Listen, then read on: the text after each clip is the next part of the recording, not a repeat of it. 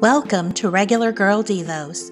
I'm Dana, and on this journey, we will learn to trust in God's endless love and grace.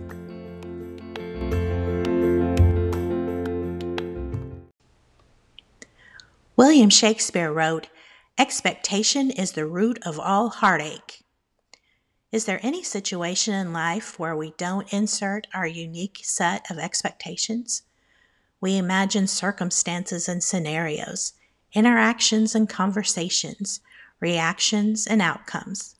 In reality, how often do these expectations lead to disappointment and disillusionment? Sure, we all have dreams and goals for our future, but how much detail do we try and control ourselves, and what do we leave for God? The future is God's domain. We don't know what's coming. Do we trust God enough to leave the details to Him? In Psalms 5 3, King David tells us, In the morning, Lord, you hear my voice. In the morning, I lay my requests before you and wait expectantly. Dr. Vance Havner, a preacher for over 70 years, said, Worry is like sitting in a rocking chair. It will give you something to do, but it won't get you anywhere. God is faithful, all knowing, and loving. He can work out circumstances we haven't even recognized. And if they involve another person, only God can change their heart and mind. Trade your worry for prayer and leave your expectations with God. James 1, verses 6 through 8 in the message. If you don't know what you're doing, pray to Father he loves to help.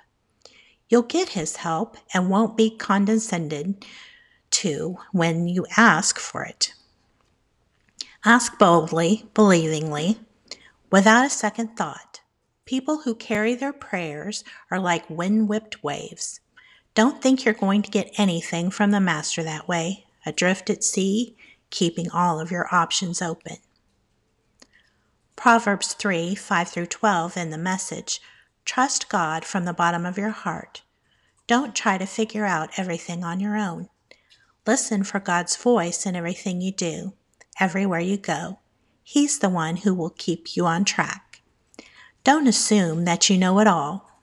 Run to God. Run from evil. Your body will glow with health. Your very bones will vibrate with life.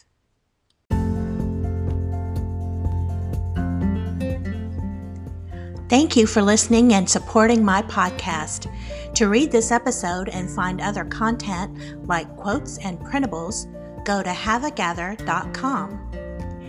As you go through your day, remember God is with you.